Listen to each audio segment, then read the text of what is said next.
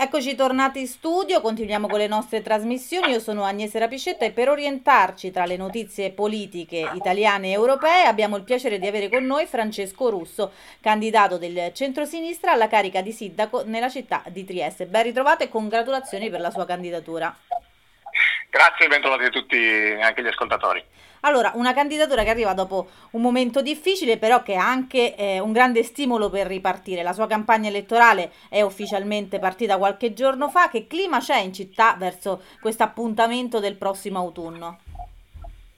È una campagna che io inizio con molta, molta energia, molte sensazioni positive, anche perché, come alcuni che mi hanno seguito sanno, nell'ultimo anno ho combattuto contro una condizione fisica, una malattia un po' particolare, però adesso ci siamo e forse grazie anche a questo la voglia di ripartire eh, è tanta, è tanta non soltanto per quello che mi riguarda, ma è tanta in una città che sa di avere grandi opportunità e che in qualche maniera come il resto del paese credo, eh, sente un po' il timore di perdere il treno giusto con il recovery, recovery plan, il PNRR.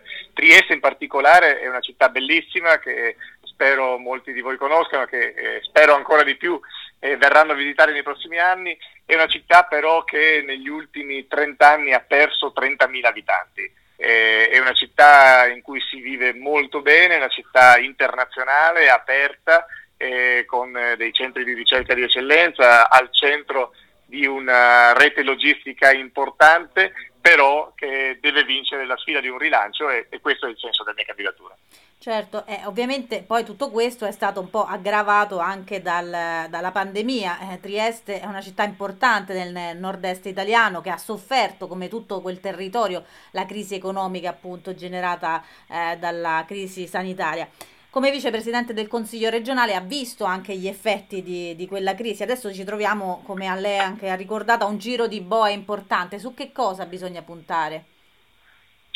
Beh sì, Friuli Giulia ha, ha, ha sofferto come, come, tutte le altre regioni. Noi abbiamo qualche eh, record negativo, purtroppo ad esempio il, la percentuale di, di vaccinati tra il personale medico e sanitario è la più bassa d'Italia e questo è, è indice anche di una eh, non perfetta gestione della, della, pandemia, ma vogliamo guardare avanti, vogliamo guardare avanti facendo leva sulle cose che eh, ricordavo. Trieste è una città eh, bellissima dal punto di vista architettonico, eh, custodita fra il mare e il Carso, eh, con dei palazzi eh, d'epoca che l'hanno fatto definire la Vienna sul mare perché quello è il legame storico e poi negli ultimi anni è diventato forse eh, l'aggregato di ricerca e di ehm, alta formazione eh, più importante nel nostro paese, abbiamo 30 eh, ricercatori ogni mille abitanti, una percentuale che è unica in, in Europa. E poi Trieste è sede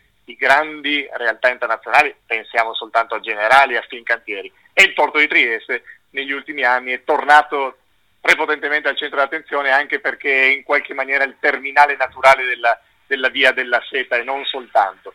E tutto questo per dire che eh, vanno messe a servizio anche del Paese queste potenzialità, ma come ricordavo prima per invertire un trend che se no è drammatico. Nonostante tutte queste cose positive, Trieste è l'unica città che nel nord-est Italia eh, ha perso negli ultimi 30 anni abitanti. Tutte le altre sono state in qualche maniera in grado di attrarre.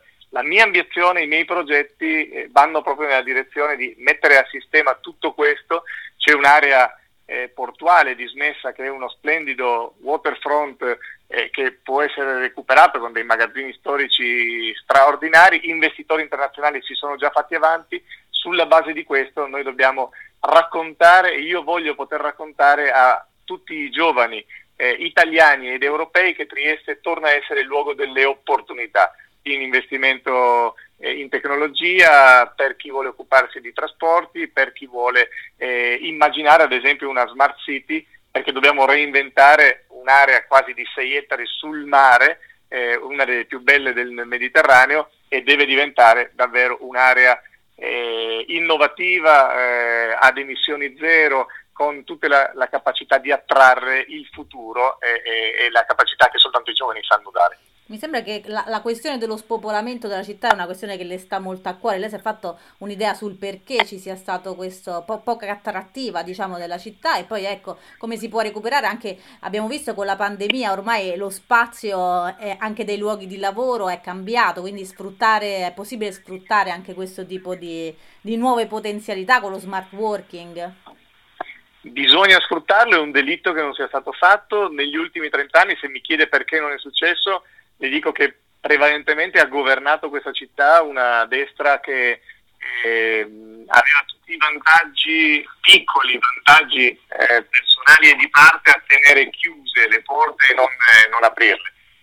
perché c'era il timore di, di, aprire ad est, perché c'era il timore di aprire nuovi arrivi perché c'era la volontà magari di eh, consolidare solo piccoli interessi di parte. Noi vogliamo aprire le porte e come, come ricordava eh, anche il post pandemia, sperando che da settembre-ottobre davvero possiamo chiudere questo capitolo, e mette città come Trieste, dall'altissima qualità della vita, a Trieste chiunque venga a lavorare a Trieste poi ci si ferma, non torna più eh, perché anche, eh, an- anche, gli anni della pensione a Trieste sono sicuramente spesi eh, meglio che altrove, però eh, la pandemia ci dice che una città in cui ci si muove eh, senza dover prendere troppi mezzi di trasporto, in cui eh, in 5 minuti si è eh, sul mare per fare una passeggiata o in 10 minuti si raggiunge, si raggiunge il Carso con tutte le sue bellezze, beh insomma tutto questo ci, ci fa pensare che eh, possiamo dire a tante e a tanti venite a Trieste perché qui si gioca un pezzo del vostro futuro.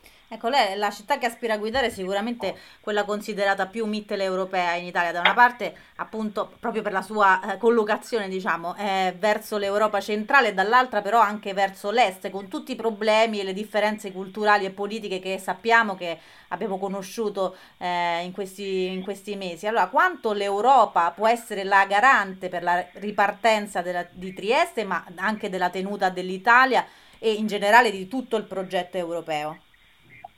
Al centro del mio progetto c'è proprio un rapporto molto stretto con l'Europa e la trasformazione di Trieste in un'area metropolitana, in una città metropolitana che recuperi eh, non soltanto il rapporto con l'entroterra, ma anche in chiave trasfrontaliera, un dialogo con Capodistria che è a pochi chilometri eh, e c'è una continuità, ad esempio, di banchine portuali che ci fanno pensare e desiderare di lavorare sempre più in piedi insieme. Questo sappiamo è, è, qualcosa che l'Europa vuole moltissimo. Questo ci aiuta anche a dare un'identità a una città che ne ha moltissime. Trieste è diventata la, la, la città che tutti conosciamo grazie alla sua capacità di attrarre nell'Ottocento eh, le persone e le comunità più diverse. Trieste ospita eh, tutte le comunità religiose che, che, si possono conoscere, dalla comunità ebraica alla comunità eh, greco-ortodossa, serbo-ortodossa, eh, tutti eh, i cristiani evangelici e ovviamente una comunità musulmana. C'è una pluralità che rende Trieste europea. Questo ogni tanto l'ha fatta eh, dimenticare all'Italia, perché l'Italia forse non sempre ha, ha capito quali potenzialità c'erano in questa, in questa città. Oggi Trieste, ad esempio, ha recuperato dal punto di vista della logistica la, la sua capacità di eh, essere di nuovo porto dell'Europa centrale. Pensi che eh, il 90% dell'energia della Baviera passa attraverso il porto di Trieste, che Trieste è il terzo porto della Germania.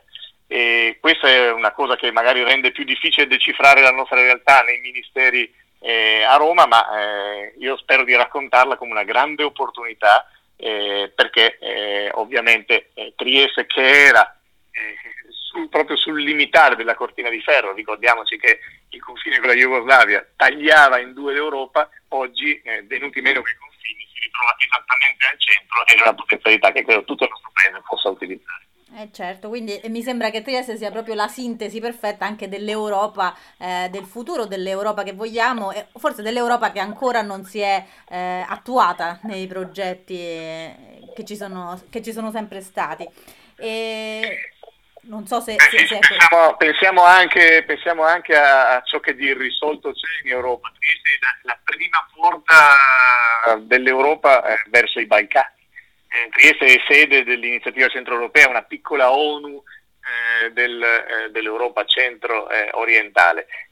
ci sono ancora eh, problemi, realtà eh, che proprio da, dal nostro angolino nel nord-est si vedono meglio, si possono capire meglio e Trieste in qualche maniera è già un laboratorio di diversità che vogliamo potenziare e quindi l'Europa e le risorse del recovery plan che dobbiamo spendere per creare qualcosa di nuovo, non semplicemente per sussidiare ciò che già c'è, credo sia l'opportunità dei prossimi anni e vorrei davvero che molti giovani venissero a giocare a Trieste. Ecco, ha parlato del recovery plan eh, che è stato, eh, diciamo, eh, accettato diciamo, da parte dell'Europa, quello eh, fatto da, dall'Italia, però bisogna renderlo effettivo e immagino che quindi per renderlo effettivo ci sia bisogno di eh, stabilità dal punto di vista politico, lungimiranza e anche progettualità, perché eh, appunto come lei ha detto ci si sta eh, giocando il futuro non solo del nostro paese ma di tutta l'Europa. E allora volevo chiederle qual è il ruolo del PD in questa grande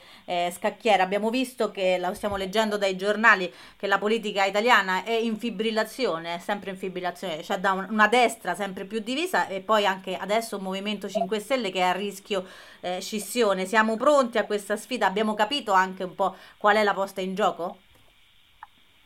Io spero di sì, alcuni di noi sicuramente, credo che ripartire dalle città significhi anche capire che dalla buona organizzazione dei territori riparte eh, un'idea di politica diversa, più moderna, più qualificata. Eh, ci giochiamo questa partita e dobbiamo forse avere il coraggio di spiegarlo meglio agli italiani credo l'esperienza del presidente Draghi ci aiuti anche a ricordare che quando eh, i momenti si fanno difficili servono persone di qualità, serve eh, competenza e serve anche una piattaforma politica e un'organizzazione della politica, del consenso, della capacità di stare con i cittadini, di rappresentare più di un tempo eh, le loro, eh, le, loro, istanze. E questo deve fare il PD, eh, deve tornare ancora più credibile di quanto sia fare esperienze eh, sui territori insieme alle realtà civiche. Io spesso sto promuovendo dal basso eh, la partecipazione e il protagonismo delle persone, soprattutto nelle aree eh, più disagiate, nelle periferie, quelle che guardano la politica come qualcosa di assolutamente inutile, che in fondo, qualunque sia il colore di chi governa, non cambia il destino del, della propria esistenza o banalmente la qualità della vita del proprio quartiere. Noi dobbiamo invertire questa, trend e ridare al PD la capacità di essere eh, la migliore espressione di questo, perché abbiamo capito nel travaglio di tutti i partiti, perché il governo Draghi ha in qualche maniera sancito la grande difficoltà di tutti i partiti eh, che si stanno ripensando, stanno cambiando leadership, stanno, si stanno qualche volta dividendo, Beh, però eh, forse l'idea di politica che negli ultimi vent'anni è stata eh, così, eh, portata avanti grande, dal grande battaglio sulla casta, eh, forse al di là della casta noi abbiamo bisogno però di, di nuovo di classe dirigente che voglia spendersi per il bene comune.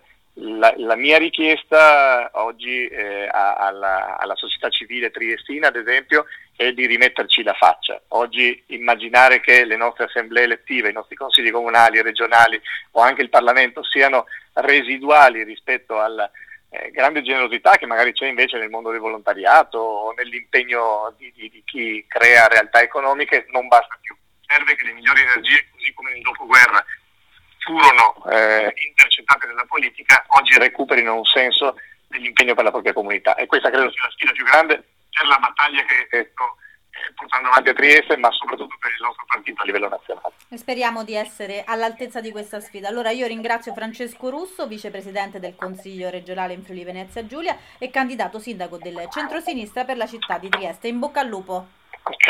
Arrivederci, buon lavoro a tutti.